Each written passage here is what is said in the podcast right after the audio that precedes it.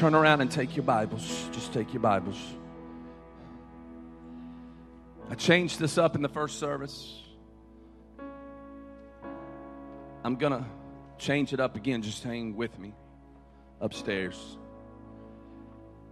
Take your Bibles and turn with me to the narrative that I will preach out of today. It's in John chapter six.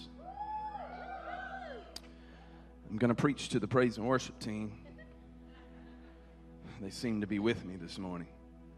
John chapter six. I am not going to read the entire narrative at this moment. I just want to read a few verses to establish our direction. John chapter six, beginning in verse sixteen. It says, when evening came, his disciples went down to the lake, where they got into the boat and set off across the lake for Capernaum. They set off across the lake. One of the Gospels captures this story and says that Jesus told them to cross over to the other side, to go across to the other side. Someone say across. Touch your neighbor and say, we're going across. By now it was dark and Jesus had not yet joined them. Verse eighteen, a strong wind was blowing and the waters grew rough. Verse nineteen, when they had rowed about three or four miles, they saw Jesus approaching in the, uh, approaching the boat, walking on the water, and they were frightened. The beginning of that verse, when they had rowed, when they had rowed, when they rowed, they rowed, they rowed. Rowed. Look at your neighbor and say, they rowed. They rowed. They rowed. They rowed. Let me announce to you the subject matter for today's conversation. Row, row, row your boat. It's a little more than the nursery rhyme, but it'll make sense in a few minutes. Row, row, row your boat. I believe through the power of God's word today that he's going to do a work in our hearts. How many of you came today for God to reveal something in your heart? What I'm going to do is I'm going to take you to a passage of Scripture, a narrative of Scripture in First Peter chapter two that we'll use as the microscope to fully understand what is happening in John chapter six in the life of Peter. Because in First Peter chapter two, Peter as an older man writes about things that have happened in his life, and he gives to us a design, a plan, a psychological, spiritual blueprint that we must follow if we're going to follow in the footsteps of Christ. Everybody say follow. Follow. You see, I, I believe when Peter wrote this as an old man, he didn't fully understand the concept when he was a young man following Christ. But as an old man, after the seasons of life had their ups and downs, he fully understood what was happening and what it meant to follow in the footsteps of Christ. You ever heard the old statement that says, if I had only known then what I know now? That's where Peter's at. In First Peter chapter two. I want to read First Peter chapter two to you, so hold your finger there at John chapter six. Remain standing. I, I want to read this to you. I'll have you seated in a few moments, but I want to see what God's going to do. First Peter chapter two, beginning in verse nineteen. I read this passage of Scripture to you last week as the impetus for this series, Follow. Today, I want to read it again, highlight one other thing. It says in verse nineteen, Peter writes this as an older man. He says, for it is commendable if someone bears up under the pain of unjust suffering because they are conscious of God. Verse twenty, but how is it to your credit if you receive a beating for doing wrong and endure it? But if you suffer for doing good and you endure it, this is commendable before God.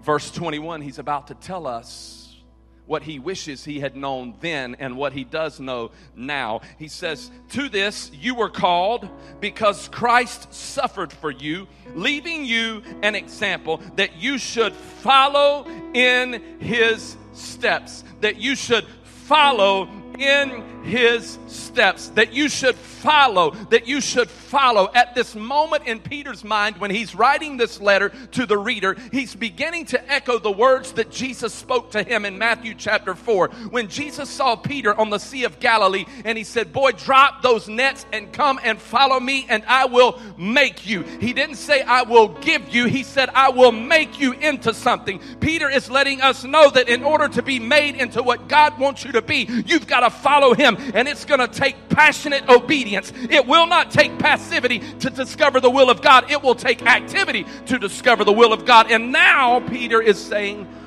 follow. From the moment that he was called in Matthew chapter four until the moment that he writes First Peter chapter two years later, he has followed. God has made him into something. When he started out in Matthew chapter four, there was a making process that evolved in Peter's life until he could actually write First Peter chapter two. He realized that he followed Jesus, the steps of Jesus, and now he's calling us to follow in those steps. This is the same Peter who many times, sometimes I should say, got it right, but many times got it wrong. He was rough around the edges. This is the same Peter who was as close to Jesus as he could be at times, but at other times was as far away from him. This is the same Peter who was who was acclaimed, if you will, and applauded by Jesus, but at other times was rebuked by Jesus. This is the same Peter who who who, who called out to Christ and said, "I'll follow you," but at the same time denied him more than anyone else. And here is Peter years later saying, follow in the steps of Christ. I followed in the steps of Christ in order to discover God's will for my life. I followed him when it was good. I followed him when it was bad. I followed him when it was easy. I followed him when it was difficult. I followed him when it was comfortable, and I followed him when it was uncomfortable. Can I teach for a moment? What Peter is trying to tell us is that the mood that you are in when you make the decision to follow Christ may not be the mood that you find yourself in when you have to make the commitment to keep following Christ. Let me say that again. The mood that you find yourself in when you make a decision to follow Christ in Matthew chapter four may not be the mood that you find yourself in in John chapter six when you have to make the commitment to keep following Christ. You see, it's easy for us to follow Christ if things are good. You know, if Jesus comes in and he rescues us, if he delivers us from a problem, it's like, "Jesus, I'm following you. I'm following. I'm following Jesus. It's good. It's all good." If he's delivered you from a problem, it's easy to follow him. But what if Jesus calls you to follow him to a place that seems like it's a dead end, to a place that it seems like you're surrounded by opposition? The mood that you were in when you followed him, when he delivered you, is not the mood that you find yourself in at this present moment. Mm. Let me show you something else. Flip with me two chapters over to chapter four of First Peter. You've got to see this. Here is Peter writing this. He says, "Dear friends," verse twelve, "Dear friends, do not be surprised at the fiery ordeal that has come upon you to test you, as though something strange were happening to you." In other words, don't be surprised by the trial that's in your life. How many of you are like, sometimes I'm like, "Oh, that came out of left field. Where'd that come from?" Peter is saying, don't act surprised. But he also says, in the Message translation, it says, don't think that God's not on the job. Don't think that God has forgotten about you. And he says right here in the N I V, he says, this is to test, a test. Understand, a test is not there to teach you something. A test is there to determine what you already know. Hello? Look what it says in verse thirteen. Verse thirteen, it says, "But rejoice," everybody say rejoice. "Rejoice inasmuch as you participate in the sufferings of Christ, so that you may be overjoyed when his glory is revealed." It does not say if his glory is revealed. It says when his glory is revealed. In fact, the Message translation says that his glory is just around the corner. Good God. Go one more chapter over. Chapter five, you got to see this. I'm going to pick this up I'll pick it up again in verse six for the sake of time. Here's what Peter writes. He says, "Humble yourselves, therefore, under God's mighty hand, that he may lift you up in due time." Somebody say, due time. He goes on to say, "Cast all of your anxiety on him because he cares for you." He says, "Cast all of your anxiety upon him because he cares for you." Here is this older fisherman who's been a fisherman for most of his life, who's drawing an image in our minds of casting out a net. Cast all of your cares upon him because he cares for you. Somebody needs to hear this. The glory of the Lord will be revealed in your life. It is just around the corner. He's on the job. He hasn't forgotten you. He knows the journey that he's placed you on. Some of you need to realize that the power of God's resurrection is still at work. So keep on rowing. Keep on rowing even though you don't know how to get there. Keep on rowing even though you don't know when he's going to come through. Keep on rowing and stop focusing on your inability and start focusing on his ability to supply during your inability. Come on. He said, Peter, you've got to row. You've got to row. You've got to row. You've got to row even though you don't know where you're going. You've got to row because I know where I'm sending you. You've got to row in your marriage, row in your finances, because the glory of the Lord will be revealed in your life. It's just around the corner. He is my Jehovah Jireh, my supplier. He is my way maker. He is my need meter. He is the God who causes streams to appear in the desert. So look at your neighbor and say, row your boat. Come on, row your boat. Good God Almighty, I feel my preach coming on.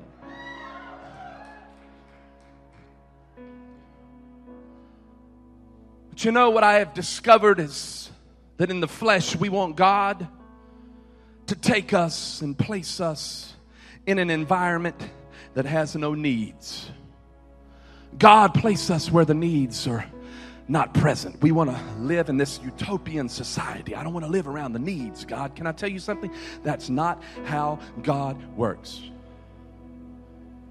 God will allow needs in your life to test you, to test you to see whether or not you're going to continue to follow him in spite of the needs.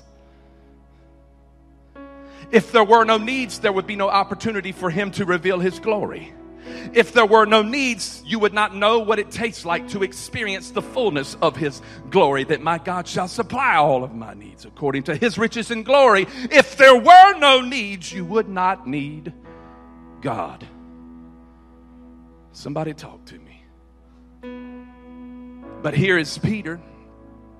He's trying to show us the spiritual balance between the need and the supply. He's telling us that if we're following God for just the supply, then we're not following God for the right reason. If we're following God for just the supply, that means that we're following God, Richie, not for who he is, but what he can do. You see, the supply is there to fill the need. God allows the need to be in our lives so that he can supply for the need. But God is more concerned not about supplying for your need, but whether or not you'll continue to follow him, regardless of whether or not he supplies for your need. Oh, Lord, have mercy. That's good preaching. Just, just, just, just be seated. I, I just, I'm going to get into this. That's where the narrative goes in John chapter six. John chapter six, the narrative has two people groups. Two people who have a spiritual and psychological disposition to follow Christ. One group of people are following Christ because he is a supplier. The other group of people are following Christ regardless of the need in their lives. Let me take you to the narrative in John chapter six. And read to you some of those verses. If you're at John chapter six, beginning in verse one, say, I'm there. I need you today to help me preach this. Verse one says, sometime after this, Jesus crossed to the far shore of the Sea of Galilee. Verse two, and a great crowd of people followed him because they saw the signs. They followed, they followed because they saw the signs. verse three says, "Then Jesus went up on the mountainside and sat down with his disciples. The Jewish Passover festival was near. When Jesus looked up and saw a great crowd coming toward him, he said to Philip," don't read any further. He saw the great crowd. They were following him. This crowd of people were following him. You remember what Jesus says in Mark chapter eight, verse thirty-four. He says, "If you're going to come after me, then you must deny yourself, take up your cross, and follow me." Here is this group of people following. You see, we think they're following, but we know that they are certainly at least hanging out around Jesus. So look what Jesus says. He said to Philip, "Where shall we buy bread for these people to eat?" Verse six, he asked, this is only to test him, for he already had in mind what he was going to do. Doesn't it seem like a test always comes when there's a need? A test is not there to teach you something. A test is there to determine what you already know. You see, what happened here is Philip comes up to Jesus and says to Jesus, "You've been preaching for so long, Jesus. It's become late. There's people here that need to go home. They need something to eat." And Jesus says to him, "Why don't you buy them something to eat?" And Philip is like, "Dude, you've lost it. There's like five thousand men here, plus all of their children, plus their wives. There's twenty thousand people here. We can't feed. I can't afford to buy them food. There's not enough restaurants in the area. There's not enough kosher hot dogs in town." Some of you will get that later. Can't, we can't do that. We cannot do it. "Jesus, have you lost your mind? Look at all this, this sea of people. It's impossible." And about that time, there was this little boy who had a knapsack on his back. And, and inside of that knapsack, there was this box that came from the fish and chips restaurant down the street. There were five loaves of bread and two fish. And he comes hopping along on his pogo stick, jumping along, and Jesus catches his eye, and he sees the knapsack bouncing up and down off of his back, and he sees on the side fish and chips restaurant. He grabs the boy's knapsack and says, "Boy, you better sit down. I'm about to show you a miracle." It doesn't say that. This is my translation. I'm telling the story. Then he looks at the disciples and he says, "I want you to tell all the people to sit down. They're about to eat." And the disciples see this little lunch box that has five loaves of bread in it and two fish. And they're like, "Jesus has lost it. Oh gosh, he's lost it." Then Jesus takes this lunch box and he lifts it up to heaven and he says, "God bless this." Then he asks the disciples to distribute the food amongst the people and give them all that they want to eat. Did you catch that? He asked the disciples to distribute the food. Now, this is a side note, but it is a worthy side note, because the disciples represent the early church. Jesus used the disciples to distribute his supply. Therefore, God uses the church as the distribution system for his supply to meet the need of man. Are you with me? Good Lord, have mercy that I preach. God uses the church as the distribution system for his supply in order to meet the need of man. And then Jesus said to the disciples, "Go and gather up what's left." And all the all of the disciples, they go throughout this this this area on this lakeside, and they're gathering up the food, and they come back, and there's twelve baskets full of food that are left. But while they're going through all of the people meandering, they hear the people say, "Man, can you believe this Jesus? He just fed us like we've never ate before. I don't there's twenty thousand people. It all came out of that little box. How did he do it? It was so good. It was so it was fabulous, and it tasted It was, I tasted the herbs of heaven. It was so good. It was just fat. It didn't even need any tartar sauce." God, you hear what I'm saying? It was good. "We had more fish sandwiches than McDonald's can serve. It was good. Jesus, we're going to follow you. Jesus, you're awesome. We're going to follow you, follow you, follow you, because you can cook better than Colonel Sanders." I'm talking about, it was good, Jesus. Then the Bible says that Jesus withdrew himself from them and he went up on to the mountainside because they were planning to make him king by force. You need to understand that concept.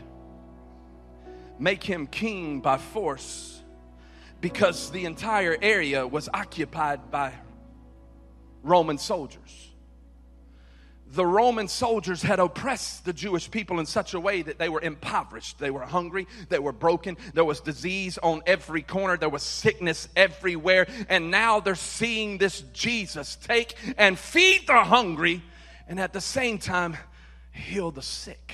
And so they're like, we're going to follow you, Jesus. We're going to follow you. Follow. I'm following Jesus. I'm following you. Because their desire to follow Christ was connected to their mood, and their mood was connected to his willingness to supply. They were following Christ because he was supplying for them. So you know what Jesus said? He looked at the disciples and he said, I want you to leave and I want you to go across to Capernaum. Get in your boat and row to the other side. Row, row, and keep rowing. Can you imagine all of the disciples going down, carrying, you know, all the stuff, and, and, and they go down and they get into the boat, and, and all of a sudden they begin to row to Capernaum. And then there's this conversation that begins to happen. And probably Peter was the captain of the boat, so he begins to navigate, and he says, did y'all see that? This dude, Jesus, is incredible. He preaches, he teaches, he heals, he feeds, he serves. Guys, this is incredible. I'm talking about he fed twenty thousand people with a boxed lunch. I wonder if he can do that with filet mignon. So Peter was like, guys, y'all are missing this. You have no clue. The benefits package is out of this world. We will never have to buy a meal again. Anytime we're hungry, he's going to feed us. And probably about that time, old Andrew was saying, well, hold on a second, Peter. I mean, you know, we're following Christ. We want to follow Christ, but he's telling us to go to Capernaum. Capernaum was this lakeside community that was on the other side of the lake. It was the place that Jesus set up as his base of operation. It was this place that was also known as immoral and impoverished and the place full of needs. And Andrew's like, listen, if we're following Jesus, why are we going to Capernaum? Why are we going there? He went up on the hillside. Why Why don't we follow him up on the hillside? Why don't we go up there so that we can sit at his feet, listen to him preach, and when we get hungry, we'll say we're hungry. Why is he sending us out to Capernaum where the need is at, where the work is at? Why don't we follow him to where it's easy? And about that time, one of the other disciples in the boat said, well, hold on a second. Didn't, didn't, didn't, didn't he say to several of us, if we're going to come after him, then, then we must deny ourselves and, and we must take up our cross and follow him? And Andrew was like, yeah, he said that, man, but did you just see what he did? He just fed twenty thousand people. It's a win. He's like, whoa, Jesus, this is awesome. But then verse eighteen happens. Verse eighteen says that when they were rowing across the Sea of Galilee, that a strong wind came up, because the Sea of Galilee sits down in a bowl. So the wind came off of the mountains, came down and blew up this incredible storm, and the seas became violent and the winds were overwhelming, and the, and the boat began to be swamped. And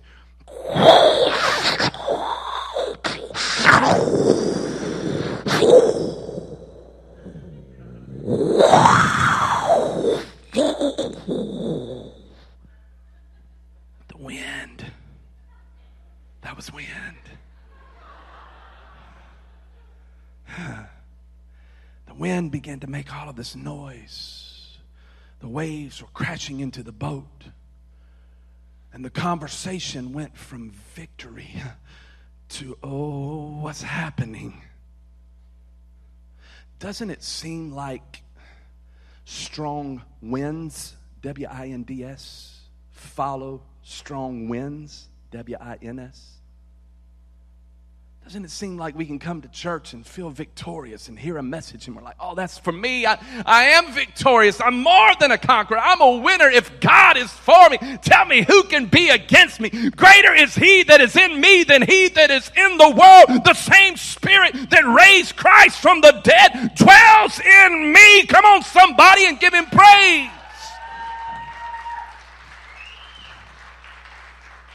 And we come into church because we're winning. And supply seems to be obvious. It's, I need thee. Oh, I need thee. Every hour I need thee. But then on Monday you go to work and it's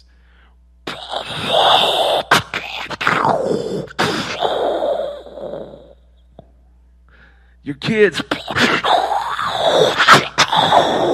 your finances, the wind is blowing. And the song becomes, I need thee, oh, I need thee, job you're supposed to give me. I need thee. Oh, I need some money and some honey in my relationships. Every hour I need some more good stuff. And all of a sudden, the conversation about the supply of God moves to the need in your life. The conversation you were having about God turns to a conversation about your need. In other words, God takes a back seat to your situation.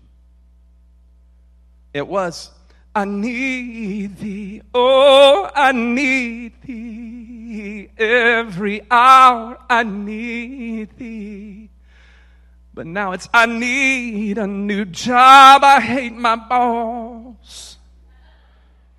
And a pay raise at the new job certainly wouldn't be a loss.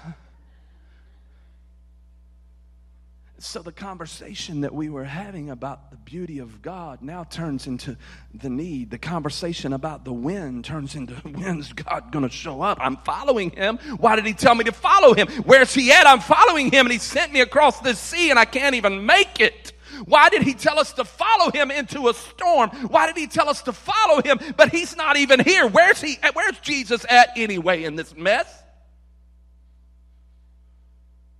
And the wind and the waves represents the anxiety that Peter talks about in First Peter chapter five, verse seven. The wind and the waves represents the anxiety that's in his life and, and the anxiety that's in the lives of the disciples. And all of a sudden, it's like Peter's like, okay, well, we've rowed halfway across. It's only seven miles across. You should be able to cross this lake, if you will, in, in less than two hours. And we've been rowing for three and a half to four hours, and we're not even halfway. What's the point? And Jesus is not even here. He told us to follow him, and, and that dude went up on the hillside somewhere. What's the point? And Peter's like, I, this is, it's not even worth it. But then all of a sudden I begin to realize the backdrop of First Peter chapter five, verse seven, when he says to cast all of your anxiety upon him. Because what he's saying is there is no situation of anxiety in your life that is greater than his ability to care for you.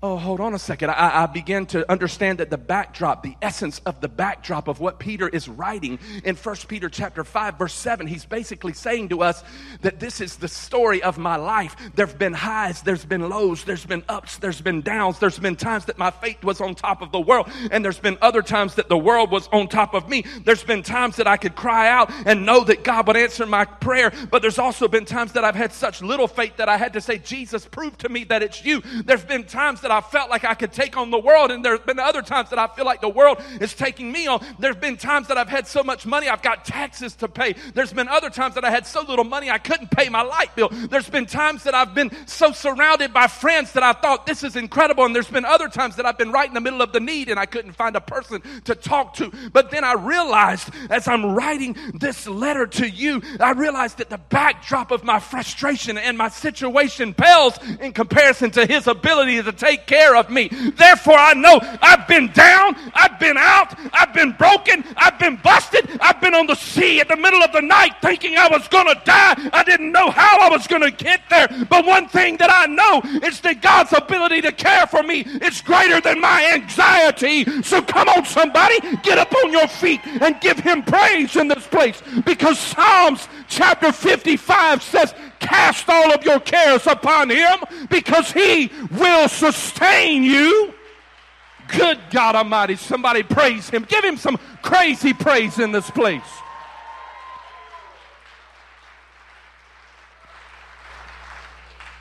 You see, I think Peter learned two things in John chapter six that he's writing about in First Peter chapter five. I think that, number one, he learned that God will use our frustrations in life as an education. He'll use our frustration as an education to show us his goodness. But number two, I believe that Peter learned that you cannot allow the state of your happenings to control the state of your mind. You cannot allow what is happening in your life to dominate your spirit. This is the faith question. Are you living your life based upon your need, or are you living your life based upon his ability to take care of you in your need? Oh, Lord have mercy. Let me take you back to the narrative. Here's the disciples. They're rowing, they're rowing, they're rowing, they're, they're rowing, they're rowing. When they get into the boat, they've got so much energy, so much enthusiasm. Woo, did you see what God did? Did you see how Jesus lifted that box up and God, the Heavenly Father, supplied for twenty thousand people? And now, where's Jesus? Where is he? The mood that they were in when they got into the boat, when they decided to follow Christ, is not the mood that they find themselves in when they're halfway across. Mm. And then the Holy Spirit dropped this in my lap. We have enough faith to follow God, but sometimes we have too little faith to complete the journey. Mm. Let me say that again. We've got enough faith to follow God, but we have too little faith to complete the journey. Because this is the first time that the Holy Spirit's ever dropped this in my spirit. Think about this. Here they are on the shores of the Sea of Galilee, gathering up twelve baskets full of food that's left over. twelve baskets full of food that is left over. And, and they gather all of that up. They get into the boat. This is the first time the Holy Spirit ever dropped this in my lap. Where do you think all of that leftover food was at? Where were those twelve baskets? They didn't leave them on the shore. They were going to the need. They were in the boat. Therefore, they're surrounded by the supply, the leftover supply from the last miracle that God has just done, the last miracle that Christ has just performed. The leftover supply is all around them, but they're overwhelmed by what's before them. Mm. Verse nineteen, verse nineteen, you've got to see this. Verse nineteen says, when they had rowed about three or four miles, they saw Jesus approaching the boat, walking on the water. They were frightened. When they had rowed, when they had rowed, when they had rowed, when they rowed, when they rowed, rowed, row, row, row your boat. When they rowed, hold on a second, look at your neighbor and say, they rowed. There is something that happens when a group of people gather around a common purpose. There is something that happens. It moves the heart of God when a group of people gather around a common purpose and they row. Does that, that not sound like the theme for our year? We are church. Church is not something that we do. It's who we are. Church is not a place that we go. It's a lifestyle. Church is not what we do in here. It's what we accomplish for God out there. So we row together for Hop in the Park. We row together for for the needs of those who are lost. We row together for ways to love faithful. We row together for marriages that need to be restored. Come on and help me row. Where are my rowers? We row together for those hundreds of people who need to be saved by this body this year. We row together for hundreds who need to be baptized. We row together for the homeless who need to be fed. We row together for foster care children who need to feel the love of Christ. Are you going to get up on your feet? What you need to understand is that when you row, the enemy will try to stop you from rowing. He will try to defeat you,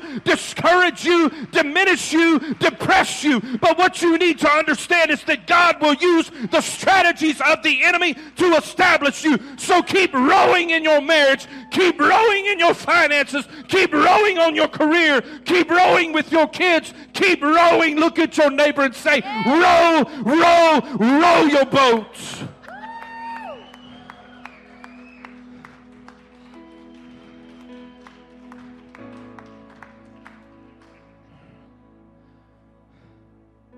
And the rest of verse nineteen says, and Jesus showed up.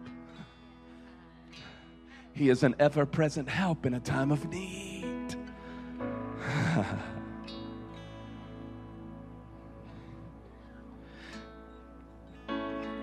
Can I finish?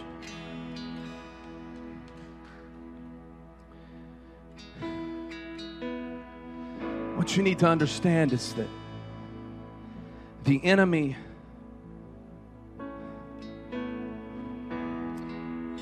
will rob your ability to row by using the circumstances in your life. Listen to me. The enemy will rob your ability to row by using the circumstances in your life. And if he robs your ability to row, he is a, he's robbed your ability to go to the other side. I've got to be honest. I need to get up in your business for a minute. I need to read your mail, because some of you are using your circumstances as an excuse not to row. Well, I, I, I'm divorced. I need to just stop rowing. I'm broke. I need to stop rowing. I lost my job. There's no need in me rowing. I'm not going anywhere anyway. My kids are driving me crazy. They're not living the life they're supposed to, so I'm going to just stop rowing. I thought I had all kinds of friends, but my friends let me down, so I'm going to stop rowing because there's no need for me to row. Can I tell you something? The Bible says if you're going to follow Christ, you've got to take up your cross. It does not say you will not have a cross to take up. It says you've got to take up your cross in order to get a cross. Are you hearing me? Come on, somebody. If you want to cross over to the other side, you've got to take up your cross. You're not hearing me. You're not hearing me. You're not hearing me. What I'm trying to say to you is sometimes God will feed you on the shore, and other times he'll tell you to row your boat across to the other side. Mm. You're not hearing me. Sometimes you may only have a little faith, but it's when you have a little faith that God does a lot of miraculous. Mm. Hold on a second. You see, I don't think you're hearing this. I don't think you're catching this, because it took me a while to catch it. Sometimes God will feed you on the shore and then give you enough sustenance to sustain you to get across to the other side. Hold on. Sometimes God will supply for your need in the midst of the storm, but other times he'll tell you to go across to the other side so that you can be someone's supply. Are you with me? He'll supply for you so that you can supply for others. Come on, somebody. Give him praise up in this place.